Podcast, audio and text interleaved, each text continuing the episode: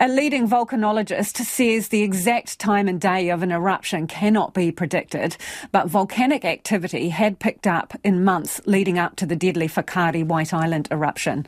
Dr. Gill Jolly is giving evidence in a criminal trial over health and safety failings in the lead up to the 2019 eruption that killed 22 people. Amy Williams is covering the case. On the day of the eruption, GNS upgraded the volcanic alert level for Whakaari from 1 to 2, meaning there was volcanic unrest and potential for an eruption. Levels 3 to 5 are for various stages of eruption.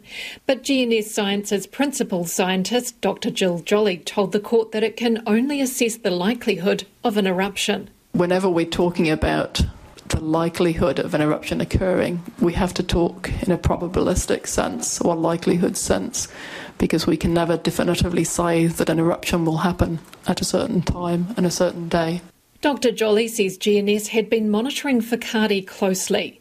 A court document shows the likelihood of an eruption on Whakaari had tripled in the two months leading up to the deadly eruption in 2019. Volcanoes are inherently unpredictable we are monitoring the various parameters, and the level of activity can be interpreted as showing changes to the probability of an eruption.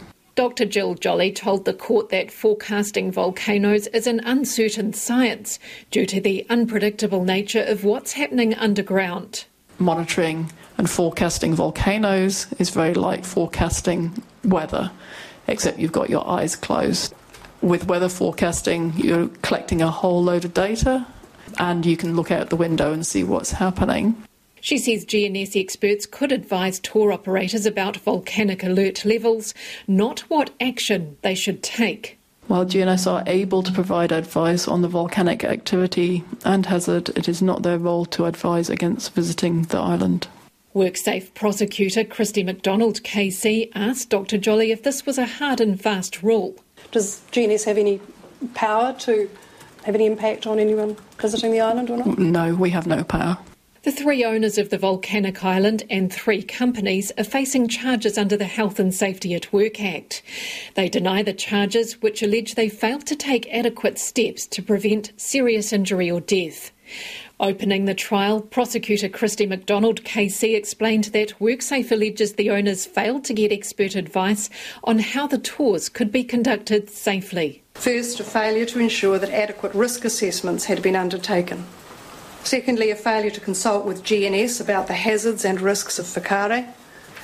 And three, a failure to monitor and review known hazards on Whakaari.